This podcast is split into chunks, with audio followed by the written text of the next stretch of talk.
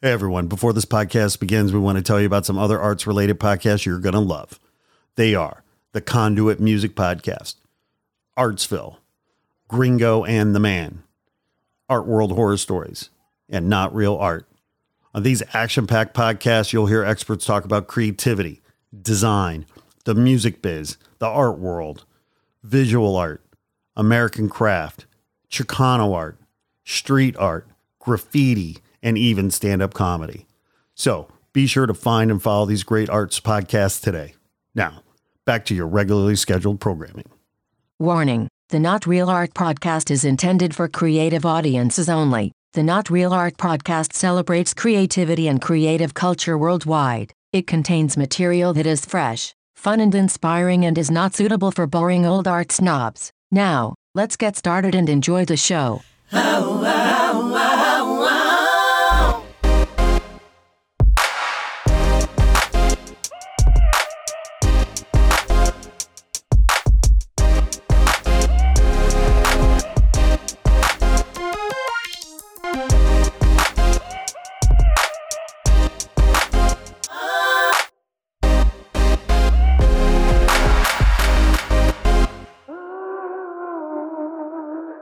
Greetings and salutations, my creative brothers and sisters.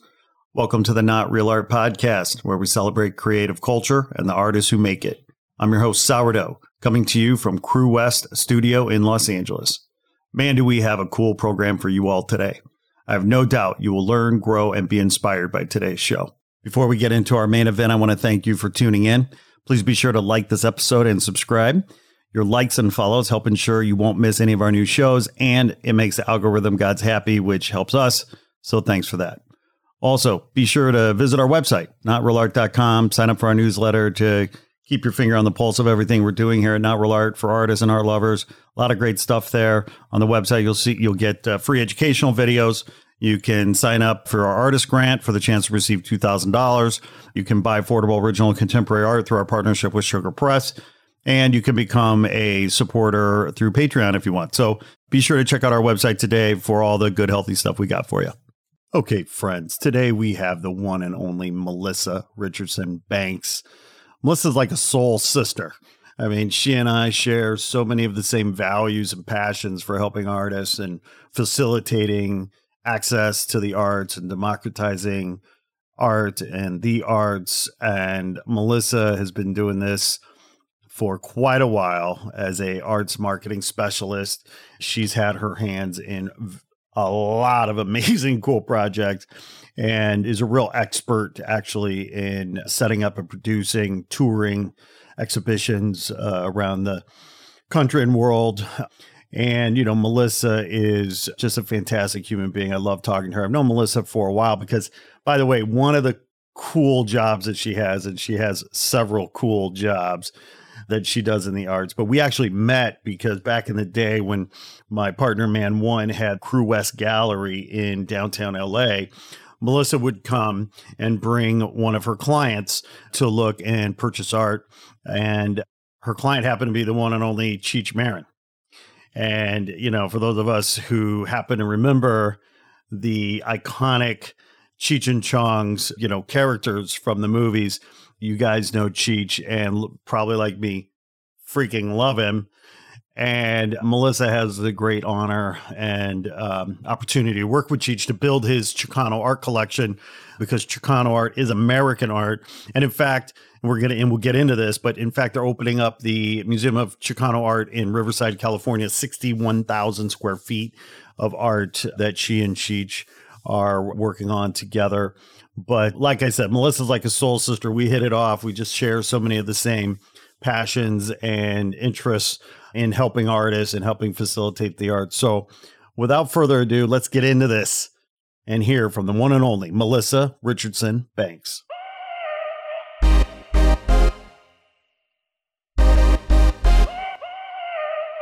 Melissa Richardson Banks, welcome to the show. Oh, I'm so excited to be at Not Real Art. Not real art. Yes, I baby. love it. well, I, tell love, you what. I love you. I love what you do. Just if I could say this real quick Not Real Art just hits home to me because for many years before I claimed to be a photographer, I didn't feel like I made real art. I was a mm. So mm. I really, your title of your podcast and what you guys are doing, I love it. Oh, thank you so much. You know, the name, it was, you know, it's one of those names that I think of it as conceptual art, really. And it's funny, artists get the joke immediately. And so many gallerists, serious gallerists, serious collectors, serious patrons just don't get the joke. you know? I know. They, they, say, wait a minute, not real art. What do you mean not real art? I deal in real art. What are you talking about? You know what? We're not for you.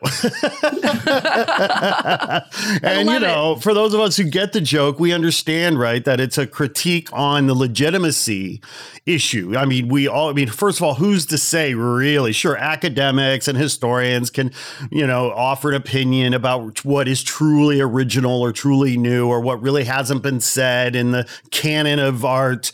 But really, you know, art is so personal and so subjective, and and artists do deal with that sense of legitimacy. Am I a real artist? Am I not a real artist? And you know, at the end of the day, as far as I'm concerned, who's to say if you say you're an artist, you're an artist, and you're real enough for us. So come on the Not Real Art Show. I love that because it's actually why I got into arts marketing. It's exactly what you said because I remember the first time I ever went to a museum was actually when I moved to Los Angeles. And I was grew up in a small town in Texas. And I remember going into MoCA and there weren't any, there's no captions, there's no labels, there's nothing. They just, you just have to appreciate the art. And I thought I didn't feel like active in it. So I really love that, you know, again, what is art? There were lots of things that, that I remember sharing. It was such a wonderful experience at the time. Yeah, you know, and it's I don't know if you've seen you're way smarter than I am, so you probably read the book. I watched the movie, but the Andy Warhol Diaries, I don't, you know, like like I'm watching the Netflix series right now, and it's so interesting, right? Because I mean, here, you know, this speaks you know volumes about you know what we already know about the art world. I mean, Andy Warhol himself, you know, battled with you know issues of legitimacy and felt never really accepted by the fine art world, and and let alone Basquiat. Let's not even I mean, but but Andy Warhol was a white guy, you know. So if a white guy can uh, feel like Andy Warhol can feel that way, you can imagine how artists just grapple with this issue. And so you know, you're right, and I love the work you're doing. I love everything you're doing, and we share. And this is why I was so stoked to have you come on the show because we share values, we share a mission, which is, you know, and this phrase gets maybe overused, utilized, but you know, democratize the arts, you know, creating accessibility because at the end of the day, if my neighbors can't enjoy art and appreciate it for them for themselves, you know, really we're missing the point. No, absolutely. And I, you know, just I, it just reminded me too. Again, when you're talking about feeling, when artists feel like, am I am I making real art? What is that? And I'll never forget the first time I saw Rauschenberg, and I had flown to Houston, where I now live, but I was in Los Angeles at the time, and I had a roommate because I just gotten divorced. And I remember Patricia Mitchell, she's an artist, and I remember going to Rauschenberg in Houston at the Fine Arts Museum, and coming back and going, I don't get it. Like, there's this like white canvases. Like, what is this? And it just was, she's like, oh my God, you saw the show. Let me sit down with you. And it just talked about how it made me realize that people need to have some context. They need to have some background. They need to talk to someone who knows the artist, a curator, a, a docent, or whatever. And she really opened my eyes to that experience about what was art. And I thought, you know, I'm Joe Public and I'm educated and known, but why didn't I know this? And so I, I literally flew back to Houston to go see the show again now that I was armed with this knowledge.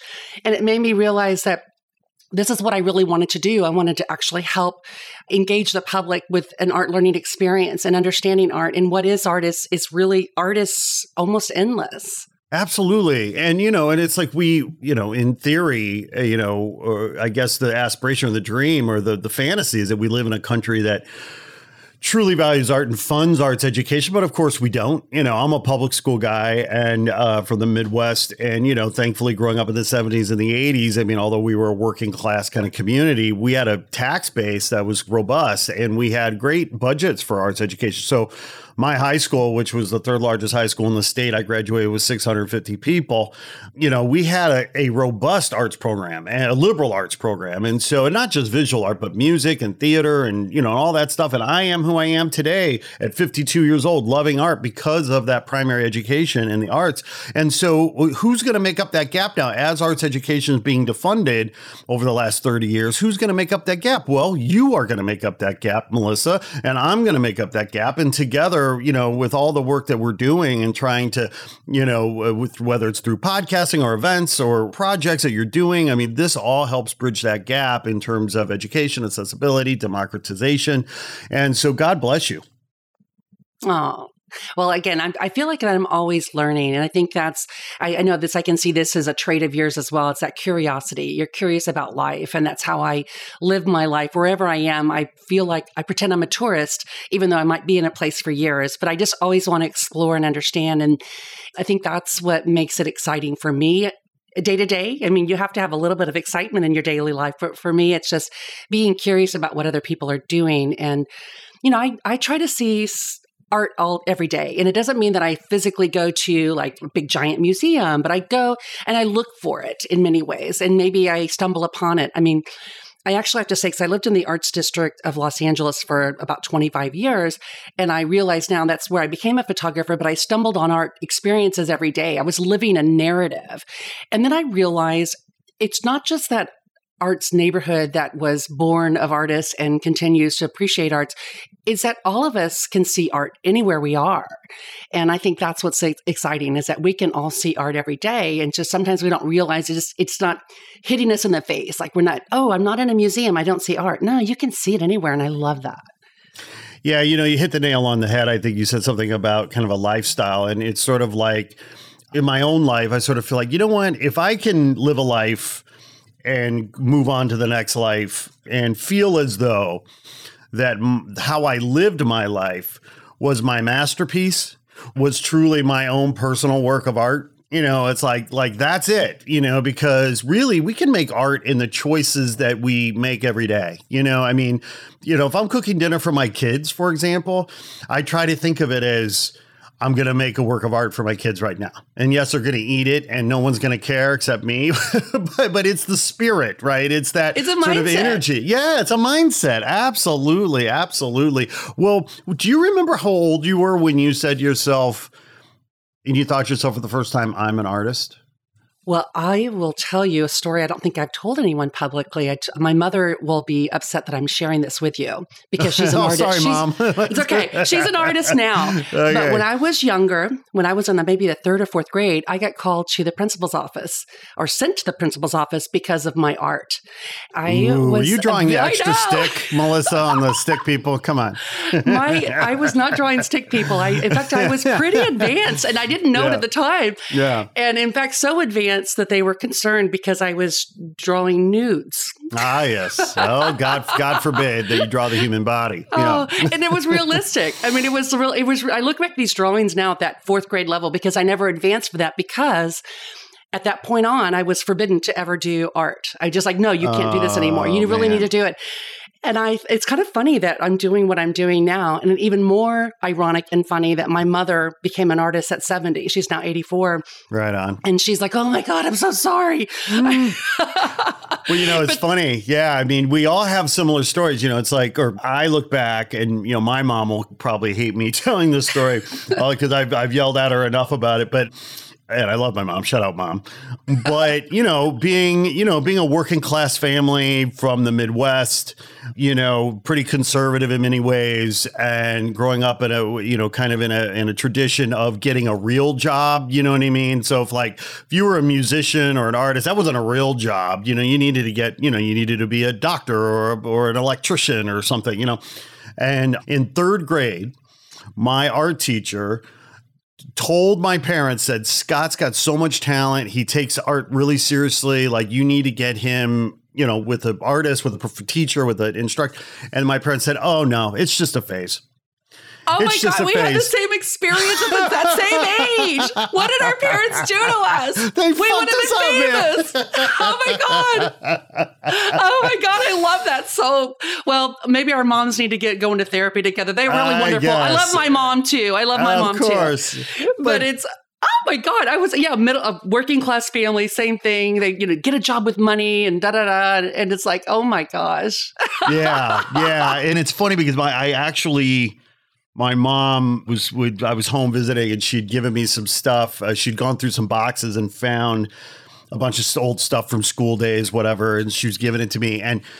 She found this little yearbook, so to speak, that we made in fifth grade as we were sort of graduating from elementary school to junior high. And my art teacher had written, you know, in the book, and she had said, I'm paraphrasing a little bit, but she said, Scott, I'm going to miss you. You know, good luck. I'm going to miss you. It was so nice to watch how serious you took making art.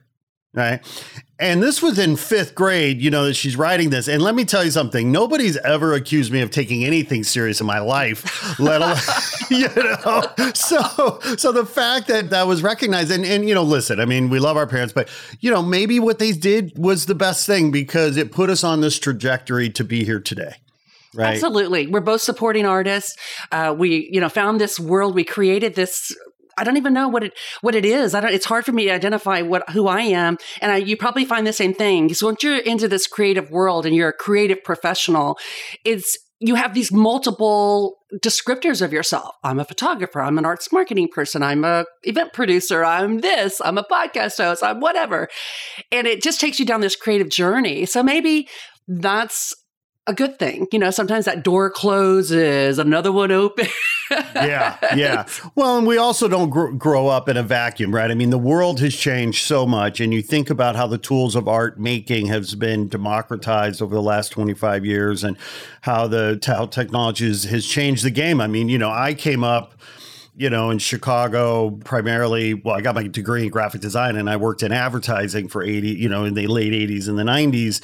And, you know, because at that time for me, that was like the cool, in- interesting job. But back in those days, like there was a real wall between fine art and commercial art. I mean, you know, if you were a photographer, illustrator, art director, graphic designer working in commercial art, that that was a very well established kind of rigorous kind of mature kind of business model or whatever. But fine art was its own thing, you know, and kind of only one business model, you know, get an MFA, try to get a gallery, try to get a, you know, representation, what have you. And then the tools and technology has just sort of exploded that wall that divided fine art commercial art. It's so interesting and and I think it's a net positive for artists. Yeah, God forbid that you called yourself an artist if you were a photographer or a graphic designer, because it was like, whoa, Yes. you know, you know people would be getting, oh, no, you're not, you know, it's not fine art. And it's really interesting. I've, I've really enjoyed watching that whole transition. Because I, for example, I, I transitioned recently in recent years. I slowly started representing some, occasionally an artist or two and have a, you know, kind of like a boutique per, per person that representative, if you will. And I, you know, I'm working with a photographer right now, and she, her name's Karen Navarro. I think I shared some information Shout with you out about to her. Karen. Yes, yeah, she's phenomenal. awesome. And, but you know, she's an artist, so sometimes you can kind of pigeonhole her because her work began with photography, but she's gone to so much more. And I see that with a lot of photographers, uh, design, even graphic designers. So, as you know, I manage Cheech Marin's art collection, and one of the notable uh, Chicana artists in the collections is Frank Romero, and he Mm. started his career as a graphic designer. Oh, And not a lot of people fun didn't know fact. that. Didn't know Yeah, that. yeah. yeah. And in fact, so there's a couple of artists actually in the collection who were graphic designers first. And so you can see that. And then even photographers. I look at John Valadez. He's in, you know, really did a lot of photography early on. And that, Mm. and you can see that in his photographic style and narrative Right, work that he does. Right. But it's amazing. So it's, again, once you have this creative, you kind of nudge into that creative circle, that world, you, you find other ways to express yourself. And I think that's really cool. Well, and I'm you know, glad it's of- changed. Yeah, I mean, part of what I find interesting about that story, and this is my own sort of speculation, I don't know if it's accurate or not, but you know, you wonder if I mean, you know, if a lot of these guys grew up at a time where going to art school seemed to be out of reach for any number of reasons, right? But yet, of course, we're all creative people who want to express ourselves creatively. So you grab what you can, and maybe maybe they grew up in a house that had a camera, or maybe they grew up in a house that you know, had access to, you know, graphic design tools or whatever the case might be. But like that's how you start creating. You start kind of, you know, and then it evolves and maybe tools become more accessible. I'm, I'm sort of thinking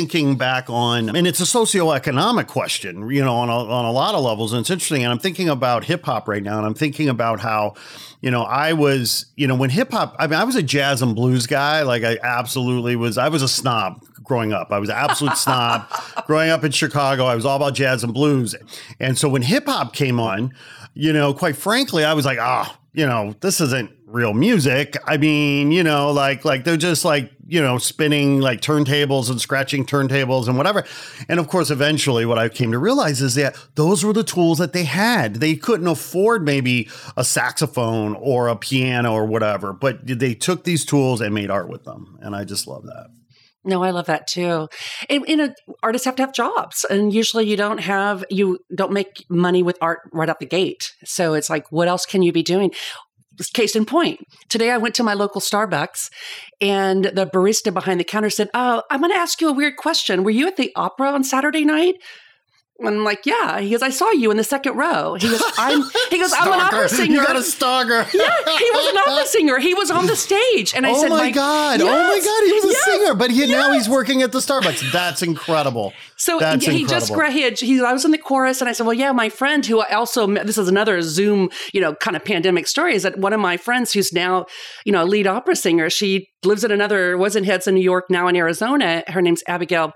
Oh my god, my great Fischer, and she was the lead singer on Saturday night. So I hadn't seen her in person even. So I was on this. I went to go see her so I could meet her afterwards. So I was I went to the second. You know, I wanted to be the second row so I could really see her and sing. But this guy in the chorus sees me, That's and I thought, wow. amazing. I love that story. I love it. I love it. So, what do you, you know, it's funny, you know, kind of harkening back to how things have evolved a little bit. I mean, you hit the nail on the head. I mean, back in the day, right? Do not, if you're a photographer, do not call yourself an artist. There was that wall between commercial art and fine art. But now we have all of these monikers. I mean, you know, you're an artist, you're creative, you're creator, you're, uh, you know, I mean, what does it all mean anymore? I mean, you know, like, like I, I don't even know, you know, what to think about it. And, you know, do you, you know, it's funny, uh, but, you know, in the graffiti art culture, don't call a graffiti artist a street artist, man. You might get punched in the face. You know what I mean? um, so, what about calling an artist a creative or a creative an artist or creator a creative? I mean, does it matter? Does anyone care? I mean, well, like, where's this all coming from, do you think?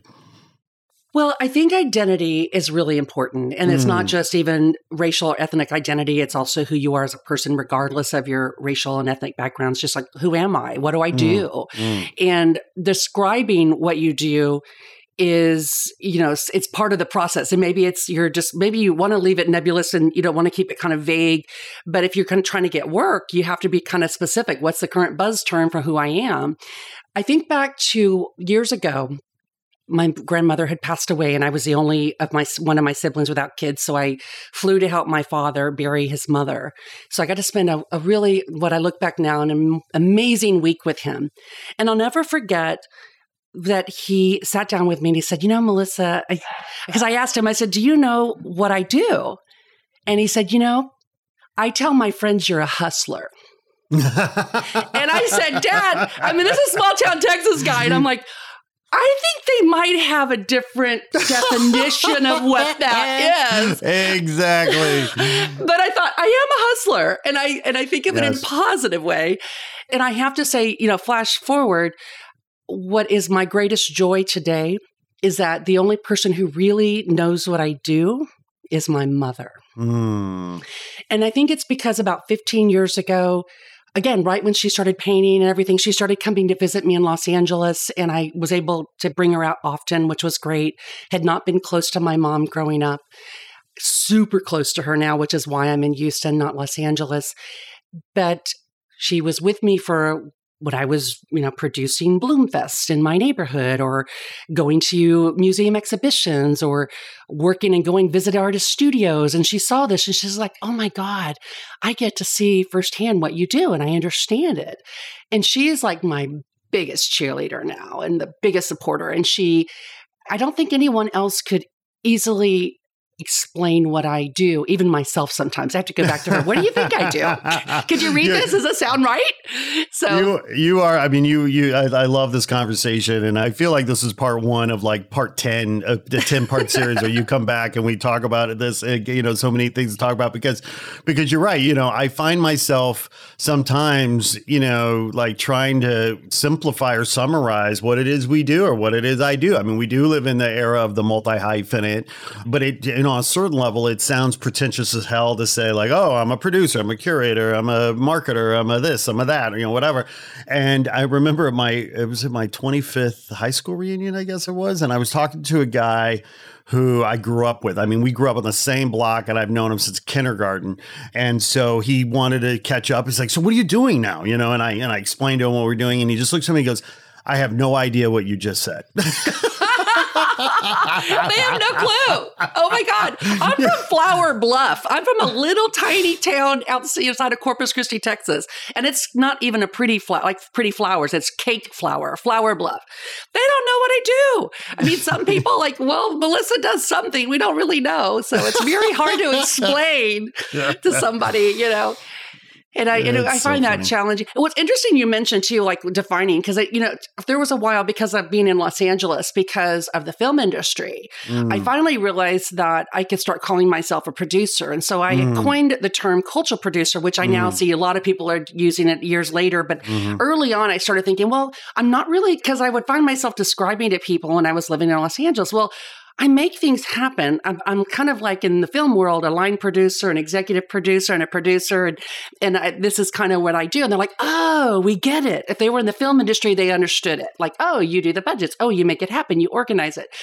So it's interesting, and that fits me for now. But then I realized, I'm, again, it's I'm that, but I'm also more, and I hear that with you too. Yeah, well, it's funny because you know I've had people say to me, say, "Oh, well, you know, you're an artist, right?" And you know, it's funny because I sort of stop them, right? Because to me, and I think you would agree, like to me, artists are. I lost my religion a long time ago. There's not a whole lot that's sacred to me anymore, but art and artists are just kind of sacred to me. I sort of put them on a pedestal. They're sort of spiritual beings, maybe angels among us, whatever. At least the best of them. and the point is, is that so I distinguish between artists and art with a capital A and artists and art with a lowercase a. And, you know, and then people say, well, you're an artist. I mean, you work with artists, you're in the art world, you make stuff, you do this. and that." I say, you know what? Here's the thing. If you want to think I'm an artist, great. But would a wise man call himself wise? I don't think so. So you know Exactly. what? I'm not. I'm not going to comment here. If you want to, because then I look at people like you know, like Man One, our mutual friend Man One, for example. I mean, that guy is a capital A artist. He studied art his whole career. I would never offend him by saying I'm an artist because I didn't put my 10, 20, 30,000 hours in, which he has done. He gets to hang that shingle. Yeah, that's right. that that's sign. right. That's right. And yet, you know, he and other artists need us, right? They, you know, it's sort of this, you know, win-win, one plus one equals three scenario whereby we can come together. You know, you people like your ourselves, you and I. You know, we yes, we have a real appreciation and maybe artistic tendencies and maybe even artistic talent and ability and skills. But but we also have that business side and the logistics side or the production side that so many artists need. And that is our art. Mm. And I have to say that just recently someone called me because they wanted to have coffee. You know how that is in Oh, this yes. business. Basically, it's like someone going to a doctor and saying, you know, getting all that free medical advice. And I had to say, she's like, oh, I, I don't, because I, she keeps calling me, calling me coffee, coffee, coffee. And I finally said, I, I really know you want me to work on your project, but this is what I do. This is my art. And she's like, oh, but it's just connections. I just want you to introduce me to everybody that gives money and blah, blah, blah. And I'm like, nope, that's my art. That's your secret sauce, man. That's the proprietary uh, recipe, Yeah. you know? Yeah. Yes, yes, yes, yes. I'm always Oh, happy to help and I'm happy to support. I'll buy a 100%. ticket. I'll go. But, you know, an hour of my time is, Yeah. It takes away You- from the people You I meet a you meet a lawyer. Usually they'll give you one meeting pro bono. It's like they'll they'll hear your you know give you some advice, and then you know you got to retain them if you you know? Exactly. Exactly. I'm always uh, again, but you have to be careful because sometimes it's really easy to be so. And I am super helpful. And I know I see that with you. You're very supportive. And I think, I know that's for me why I'm kind of also looking at transition to just to start talking about art and things that I love, not just art, because I love ed- environment, I love education. And so I thought, well, that's how I can give back. I can't do for everybody because I'd be exhausted. I can't pay my house payment Mm, with, mm, with, mm, with, mm. with that. But I do want to write about things that I love, which is why I started trying to streamline at that point in my life, just making things simpler, but also so I can do things that are that I care about. And it's, you know, I can't I'm not going to get everything, but I'm going to try to get a couple of things. Well, tell me about one thing right now that you really, really, really care about. One thing that is so exciting that you're working on right now that you're just super passionate about. Well, I almost hate there's two things that are related. And Yes. I almost hate to say one of them because it will open it up to people calling me to have coffee. okay, broad strokes, broad strokes. Well, I think the one thing that I uh, I'll start with the the larger one because it's institutional based, and they they Mhm. wouldn't call me for coffee all the time. But but I realized over the years that I had what I think is different about what I do, and maybe call me an arts consultant in this case, Mm. is that I have a tremendous amount of experience, years of experience of successfully organizing, marketing, booking, and touring museum exhibitions. And I Mm. realized that my secret sauce is that I can get, work with artists to get them into museums at some point. You know, it's not Mm. every artist. So I, you know, Yeah. it really is. I have to kind of really handpick who we Mm. both are compatible. They have to Mm. also be really, really committed and wanting to do it. I'm not going to Yeah. be able to work with someone that's going to kick back and say, just do it. They have to be really enthusiastic about moving ahead with their career. And I can't do more than a handful at a time. So, but one thing I'm super, the biggest project right now that I can, I think I can say this and I can announce it, yeah, is that I have, outside of the exhibitions that I have been independently producing and touring over the course of my career, I'm also now working with not only the Cheech Marin Center for Chicano Art and Culture, but mostly this, this is Smithsonian. I'm excited that both of them together. And I'll be organizing, booking, and touring a new exhibition that's coming out with the Delatorre brothers, Einar and Jamex Delatorre. And it gives me great pleasure that after it opens at the Cheech in June, when it goes on national tour, my firm Cause Connect will be representing it throughout. And the first museum that booked it my hometown museum, Corpus Christi, Texas, Art Museum of South Texas. And it kind of comes full circle because Right. maybe, you know, my friends in Flour Bluff and Corpus Christi will know what I do a little bit, you know? I wish my dad was alive because he passed away a week after I moved back to Texas about five years ago. And I was glad that he knew I came back because he had asked me to come back for many years. But it just gives me great pleasure that because I'm going to be in my hometown and doing what I love, which is doing these museum exhibitions that I love. Well, congratulations for starters. That is, I love that. And, you know, isn't that interesting? And we see that in life, right? The cyclical nature of things. And if we, I guess, are lucky enough to live long enough, you can, if you're paying attention, you can see how these things can come around. And, and, and you know, a certain level, you, you have to be open, you have to let it happen, you have to trust and have faith and hope and whatever. But your story is a testament, right, to the poetic justice of life sometimes. that can happen.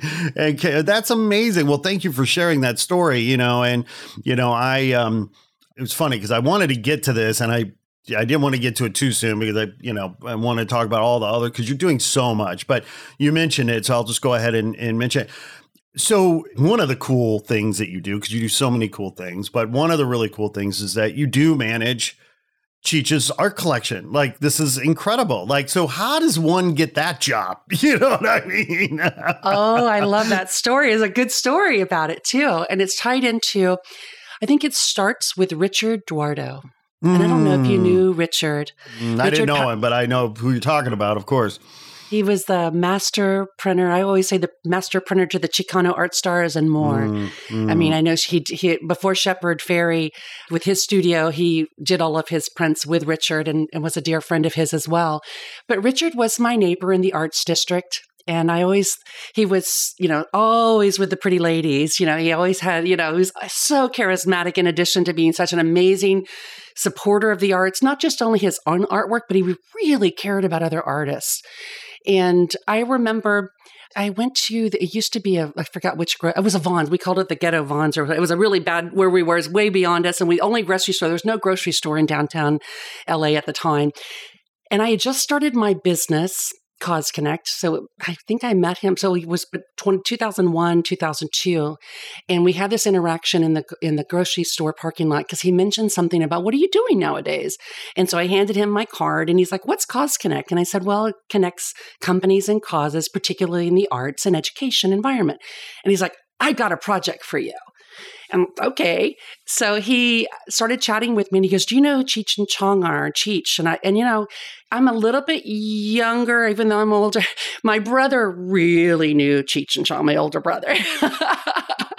that and I was like, yeah, whatever. And so he started talking to me about this project because Chicano Visions had just started go is a nationally traveling exhibition that was groundbreaking for Chicano art and Cheech of Cheech's collection. And he introduced me to Cheech. Fast forward, he said, Well, could you go with me to his house because um, I'd like to see if you can come on board with this project. And the project became the Chicano collection, which was a fine art print project that we did with Richard Duardo's Modern Multiples and Cheech, where we took a representative art piece in that touring Chicano Vision show and created a limited edition portfolio. And we only did a small number. Many of them were donated to museums across the United States, and others went to the artist and then elsewhere but in, to benefit the Hispanic Scholarship Fund. And I came on board and I said to him, I'll do it, but I need to manage the project because it's nonprofit funds and I want to move forward with that. So he said, You got to meet Cheech. I thought, okay. In my mind, I was envisioning like a Charlie Brown cartoon where Pigpen comes in and there's a cloud. I thought Cheech was going to come in with a cloud of smoke and go, "Hey, man, you know, he's going to be this persona, right?" Yeah. So after all, you have seen the movies. I, well, I hadn't at the time. That's another story. I had not seen the Cheech and Chong until Cheech and Chong got back together a few years later, but. But I, but che- Richard took me out to Cheech's house at that time when he was in Malibu, and I walked in, and Cheech was sitting at his table. He had just finished working out in the gym, so he had a glisten of sweat. He looked like a Wheaties box, which coincidentally was seated in front of him. So he had the Wheaties box in front of him as his athlete. And he was this glistening, clear eyed, articulate, amazing person. I sat down with him and Richard and started talking about art. And I was thinking, oh my God, this is not the experience I ever expected. not at all. And I worked with him, not for him, but with him for several years before he said, you know, he needed someone to come on board, but he didn't quite know what to do. And, and again, another story. But so, yeah, so I met Cheech in that way. And later on, started working with him and doing a lot of these exhibitions and I've now curated or organized. I don't like to say curated because I'm not a curator. Curator, same kind of thing. You don't want to claim to an artist or you're an artist. You don't want to tell a curator you're a curator when you're not. Uh, I didn't go to school for that, but I organized and toured these exhibitions um, and many, almost 13 or 14 now, to over 50 museums across the country. And one of those led to us being in Riverside for a blockbuster opening and it coincided with this library being open as a possible museum and literally it led to eventually the city of riverside and riverside art museum coming to him and saying do you want a museum Incredible. And that's exactly where I wanted to go with this story because this is the news of the day. This is breaking news right here with what's happening with the Riverside Museum. So I know you've just touched on it, but let's drill down on that a little bit. Can you take us to the, you know, take us back to the beginning of that conversation, exactly how this unfolded? Because I mean, this is a multi million dollar deal. This is a big, you know, huge undertaking, obviously, you know, very complex, very stressful, very beautiful, you know, so let's celebrate it and honor it just for a few minutes. And if you can share some details about how this really not just came to be, but where are we right now and what is the status and what does the next few months look like? Well, I first of all have to say Riverside Art Museum and the city of Riverside have been tremendous to work with, and they're great partners and people we work with are friends. And it's unbelievable how they came together in five short years to transform this former main library in downtown Riverside to what will be revealed in mid June as this amazing major national center dedicated to Chicano art. And what a pleasure. And it came about, we both, Cheech and I were both introduced to their interest literally about an hour before Cheech was supposed to go on stage in Little Tokyo for a Los Angeles Public Library art talk. And they wanted to meet us for drinks before. And they sat down and at the time, it was the city manager of the city of Riverside, uh, Drew Oberjuerge, who is the executive director of Riverside Art Museum, and Todd Wingate, one of the curators. And we sat around his table, and they had already prepared within a month's time after the successful opening of our traveling exhibition, Papel Chicano Dos, which was works on paper from Cheech's collection. They had put together this whole idea of what this could be. And I Cheech was just, it was just overwhelming for me to be in this experience and to watch this happen because it was just this small group over drinks and saying, hey, here's this museum, let's do it. And I think it reminds me of people asking me, you know, why'd you become an entrepreneur? I said, well, I'm a daughter of an entrepreneur. I didn't know any better. I think none of us had really built a museum. So we're all like, okay, we can do that. We'll work together. And I think we all came, if we had known all of this in advance. And if Cheech says now um, he's going to be a lifelong fundraiser, which he, yeah, you are. You have to keep the doors open. But, you know, I think we all just said this is an incredible opportunity. It's a legacy for Cheech. He had literally a month before, unbeknownst to Riverside, we had just hosted a small salon at his home with a variety of collectors and museum contacts to talk about what to do with this collection, just generally, and how we could work together to what Cheech always wants to do, which is embed Chicano art in its rightful place, American art museums. Yes. I mean, yes. that is his whole thing. And and I'm pleased that I've been able to support behind the scenes.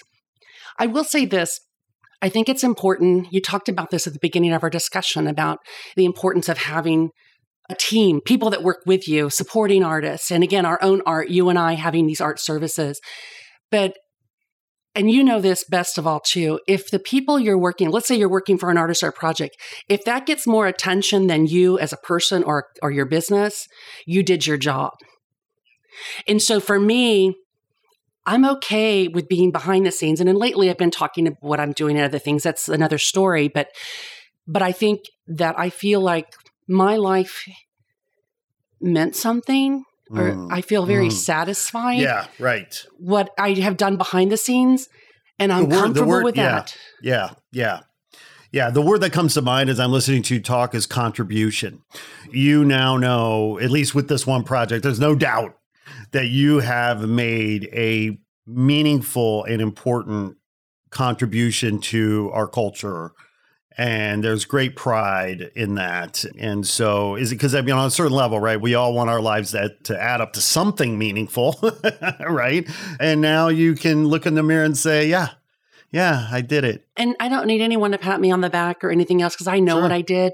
Yeah. And sometimes people go, you know, they kind of look at me, why Chicano art and you? When I first moved to Los Angeles, you know, I'm this big white chick from Texas. I'm, but I said, if you know Texas, it's German immigrants and Mexican immigrants. You shake it up and you have a Texan or you have Texas culture. And when I moved to Los Angeles, I was embraced and felt very comfortable with the Chicano community because I felt like it was very Texan. I know it that might be a negative thing of people that not here, but I no, love no, but Texas I get it. too Yeah, yeah, yeah, yeah. Totally. And yeah. it's just such an embracive community and i really appreciated the work that i was able and to contribute and to support and that's why i do it i don't do it because i want to get recognized that's not me I, my role is to elevate and support what cheech wants to do and again that that in itself too if it cheech is so important and special to me in my life if i have made him proud in some way over the years 20 years then i i've done it Right on. I'm okay. Yeah, I get that. I totally get that. What do you think the most, when it comes to Chicano art, what do you think is the most misunderstood about Chicano art? I mean, I love what you're saying a minute ago about, you know, Cheech being, I mean, his whole thing about being, no, no, no, we're not segregating this as a separate genre or a separate kind of, you know, aesthetic or whatever. I mean, no, this is part of the American art canon. This isn't, you know, and so like that's a, such a poignant, and I totally get that. Absolutely. But when we do think about Chicano art, or when people hear that phrase Chicano, what do you think the one thing is people misunderstand about Chicano art? or the one thing you want them to know about Chicano art? Well, I think so. Over the years, we, you know, there have been certain things that Cheech, eh, when he's been interviewed or been in conversations and talked about, you know, there are certain phrases that I've really captured and kind of helped repeat over the years. And one is Chicano art is American art. You can't love or hate Chicano art unless you see it, which is again the basis and the guiding focus of why we do exhibitions across the country at small to medium to large museums. And he always talks about the fact that it's funny that you can get a PhD at Harvard in Chicano studies, but you can't mark that box on the census. You can't say, mm. I'm Chicano. And mm. it's all mm. about identity. And I, I, I don't feel that I'm the right person to be the face of describing and defining what Chicano art is. And I, I'd like to reserve that question for him. And I'll definitely have that conversation. You two should have that conversation because he's so articulate about that. And again, it's his opinion. And I think for me, in my opinion, you know, identity is a very personal thing and it loops back to the beginning of our conversation. And it doesn't necessarily have to be the identity, how we identify racially or ethnically, or it might be how we identify professionally. It might be how we identify personally. And so I think that just by really reinforcing what he said over the years as that guiding principle is that Chicano art's American art. And for me, in my role, in a supporting role, is to help him make that dream come true or to help make that vision reality. So that is my art. I like to make things happen. And it doesn't have to be where I'm the face of making that happen. But if I can make things happen for a client or a friend, like he's now a friend and a client, but if I can make that happen for someone as special as him and to be play a role in it, that's just golden for me. Right on. Isn't it such a, I mean, because part of what you're getting at, my words, not yours, it sort of harkens to this notion of service, right? And I feel like you know, a good life, a life well lived on a certain level has to include some kind of service to our fellow man, to our community, to our culture, to our country, whatever the case might be. And we all kind of pick our lanes and stuff. But, you know, you, so much of your energy and time you know, obviously you've chosen to work in the arts, but this is coming from a spirit of service to the artist, to the art patron, to just, you know, the art lover. And, you know, there is a humility. I mean, yes, there's a pride in that because you feel like, oh, you know, I'm my life, I'm trying to make my life matter here. I'm trying to use my time in a meaningful way. But there's a humility there as well. And I that your humility comes through. And I love that because it is a humbling thing. You know, in our business too, you and I, a lot of it, uh, unlike an artist in some ways, our services don't have, they're not tangible. They're intangible, but they hopefully will create something tangible. Like I used to be really jealous of my boyfriend of years ago. He was a woodworker. And when he was done at the end of the day, you could physically see what he had done. And when you're in the business of supporting and doing providing services with people, you don't always see at the end of the day you don't you have something tangible. So for me, I think about when I documented my neighborhood in transition, the Arts District of Los Angeles. I really wanted to have a book, and I ended up having a book, which led to a few exhibitions that I did of the artwork about that community. The book was so important to me because it was tangible. I could hold it and say, I was there. And I mean, I think about the fact I lost my Instagram account this week. Someone hacked me, right? Downtown News. Oh my years God, and years. I'm so sorry. Yeah. What a nightmare. But you realize all that stuff's online and it's not yeah. tangible. Yeah. So, but I have my book. And again, when I die, someone might have a copy of that book if it's still around. And the same thing with all the work now over 20 years of working with Cheech. And there were some tangible points along the way. The Chicana collection, portfolio collection I could hold the books that I published for him over the years, I can hold. The materials for the exhibitions we did at different venues, I can hold. And now we have this enormous, beautiful, not just a monument, because it's going to be this impressive, tangible place. It's a place where people can go and see the results of all the work he's done years before me. Again, I just played this supporting role for 20 of those 40 plus years of his collecting. And I mean, you can imagine if I'm choked up, he's choked up. He's so emotional just going in there to this beautiful facility 61,420 square feet and filled with these amazing art pieces that are personal you know, I understand as a collector myself, it's hard for I look at my house is filled with probably 300 works of art that I've personally collected over the years. And that's another, I, woke up one day and realized I was a collector and didn't realize it. and so yeah. I'm a collector, but my collection is, a, but I realized it was my paintings and so forth were surrounded by women and I, uh, that I felt were powerful and I didn't feel powerful. So they support me. And the same thing when you look at what Cheech has collected, he likes what he likes and makes no qualms about it. He does not collect for someone else, but it's so it's personal. So what is going to be revealed is is very personal at the beginning and ultimately that museum will be supplementing his personal vision with a more diverse vision that others have done too and i think that's what's going to be beautiful to watch that evolve over the years right but right. when it opens boy it's going to be mm. amazing. Part of what I mean, I this idea of being, I mean, being emotional about it. I mean, it's obviously there's a sense of that's his heart, right? So like, you know, his his heart is on display, so to speak right? And yet, there's, so there's a vulnerability there, right? So it's like it's like you feel naked you know, on a certain level. It's like, well, I'm I'm naked right now. I'm I'm here, you know, with with my heart out, you know, for all to see, I and that takes you know that's such a beautiful notion and takes so much courage and so I totally get that, you know, there's that vulnerability there and that emotion there because it's a lifetime of work, isn't it? It's a lifetime of collection, it's a lifetime of investment and energy.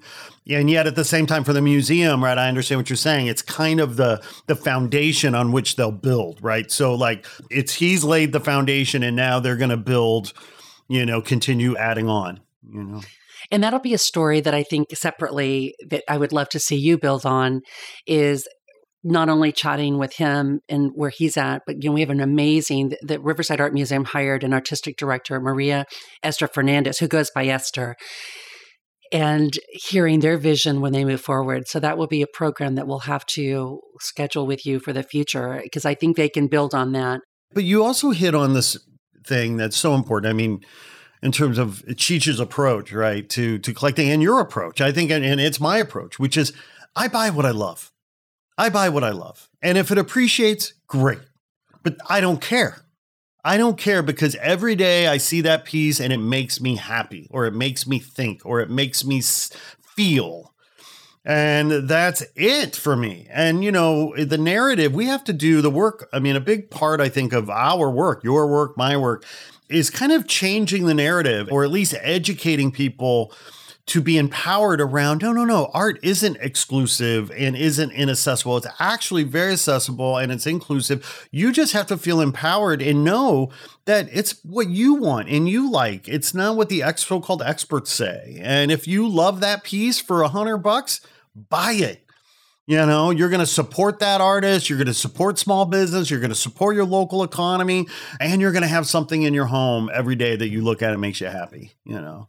No, I think that's super important. Buy what makes you mm-hmm. happy, you know, and find ways, support artists in any way that you possibly can. I think that's the message I would love to, you know, just really leave with folks is that you don't have to buy art obviously you, if you have the means please do but you don't have to buy art to support an artist. You can share information about what they're doing. You can you know post a image this is something i really like. You can follow them. You can just do so many different things to support artists. And that being said building on what you said you can be a collector too. Eh, maybe it's starting off with something small. Maybe it's not just even a fine art print. Maybe it's again, I you have a wonderful poster. You know, this is like this is from that exhibition I saw. You have this memento, but and as time permits, you'll find ways to support artists. I mean, I'm not an NFT collector yet. So that's another whole world. A whole, it's a whole other oh, podcast. I can't do it. So I have not personally done that, but I do know that, you know, there's all kinds of accessible ways that you can really build a collection. And I know, again, I know firsthand because I'm I woke up and have it. In fact, the house that I have now in Houston, which I could never afford in Los Angeles, the only reason I left, but it reminded me of my loft in Los Angeles. And there's this big open space with lots of walls and so forth. And I remember walking in going, oh, I could hang all my art. Mm, yes. so, Yes. so I think, uh, you know, we could find a place where you can see it. Oh, that reminds me of one other little tidbit that she, she used to say at the beginning. And I think it's because in Los Angeles, you can't hang all your art because usually it's different, you know, different homes and styles and stuff. But he says, you know, when you're a collector, when you have storage. and I did for a while because I didn't have room to hang it all. Yeah, but, yeah. But I thought that was I thought, oh, that's an interesting little tidbit. But now, you know, I now I try to, you know, if I if there's not room, it's it's really hard because these, you know, as you collect, you you have these things in front of you, and they're just so personal, and they they're memory triggers. You're like, oh, this is that artist that I know, or this is a friend of mine, or this is where I was at this place and I got it. And I find that my house is pretty sparse of everything else except art. And I think I go through it and I just, eh, every day, you know, I am flooded with memories or just, I enjoy how gorgeous it feels. And it's just really special. So I totally get it. You know, it's like people come into my you know i'm in my office my home office right now and people come in here and they they love the vibe in here generally. They appreciate the energy and they'll say something oh you know your office whatever. And you know and i always say you know you enjoy being in the room and you enjoy the energy because in this room is just everything i love you know, it's just you know maybe it's it's called you know it's maybe it's you know memorabilia or something that happened to me or some cool piece of art or whatever, and it just exudes, and that's ultimately that is what we want to we want to surround ourselves by things that we love and and give us that positive energy. And so i totally get that sense that you that you had you know when you saw that wall oh yeah. I can i can uh, make this my own you know? It's really funny. I just thought of something. I when i was growing up I don't remember a single work of art on our walls except a painting that my mother did. She did paint for like a brief nanosecond and she painted something. And then I think, you know, even though we weren't really religious, there was some kind of religious mm. painting of the Last Supper on wood mm-hmm, or something mm-hmm, that mm-hmm. might have been left there. So it, you know, it's it's so interesting how going again back to what you said at the beginning, kind of we're coming from this place and being at this other place, but being curious along this journey and opening yourself along the way. And I wouldn't trade this life for anything else. It's been so interesting to go from point A to point B, but but to know that who knows how much longer we can keep going in whatever direction or be turning others. And I think you never know you know and i think that's what's nice to have this creative mindset because in being open to those changes because things you know things will change or you're well, dead and they won't change. uh, well, and I tell you what, and you know, the reason they'll change, of course, is one of the reasons they'll change is because of the important work that you do, because you are working so hard to change culture and and influence culture, not just by following and service of other amazing humans like Cheech, but in your own passion and, and, drive, you know, as an artist, as an art lover, and, you know, Melissa Richardson Banks, I am so grateful that you took time out of your very busy schedule because, you know, we had to book this in the morning early because you got a series of meetings coming up and I don't want you to be late. And I want to just thank you for coming on. And I also want to thank you for agreeing to be a, a judge for our 2023 artist grant, which is our fourth annual artist grant. Thank you so much for signing on. Uh, we've got 300 amazing artists that have submitted to win our grant. So, you know, thank you for that. And uh, I think it's more to come, isn't it? It is. And I also want to say thank you for introducing me to 300 plus artists because honestly, that is a joy in itself. You know, one of the beautiful things that I have enjoyed watching as we've been creating this community, really, not real art, over the last four years, is to see how how the artists that come to us and the artists we work with, how we're able to to create opportunities for them. You know, whether it's not even, I mean, yes, direct opportunities, but indirect opportunities and organic opportunities, and how some of our judges have embraced them and said, "Hey, I'm curating a show. Will you be in this show?" And you know, you know, or or they just buy their art because they love it. You know, and you know, so it's a wonderful thing, right, to make those connections and see what happens. Well, I'm grateful. Thank you so much for inviting me and just having the conversation. I so admire you and your work and obviously love Man One. He's, you know, he was, he introduced Cheech to a couple of the artists in the collection. By the way, work, by the way, shout out to work. Shout work, out to Cheech Work. and I both collect work. And, you know, I'm honored that I uh, too have one of the same pieces of same artists that Cheech collects. But work, we love work. I've known work for, well, I guess I met work when I met Man One, probably in 2003. We must have met at the same time because we I met at the show. So work and I met. So Man One and I curated, and was it shit? I'm trying to remember the year now. So Man One opened Crewest in 2002 in Alhambra, and we moved it downtown in 2004, I think it was. And so somewhere along the way, I met Work, but then because he was he'd be in the gallery and I'd see him. And so what year was that? 2006 or seven. Man One and I produced meetings of, of style uh, in the Royal Seiko confluence with uh, over, you know, two, you 150, 200 graffiti artists. And we created a 10,000 square foot mural. Work was one of those artists. Anyway, love work.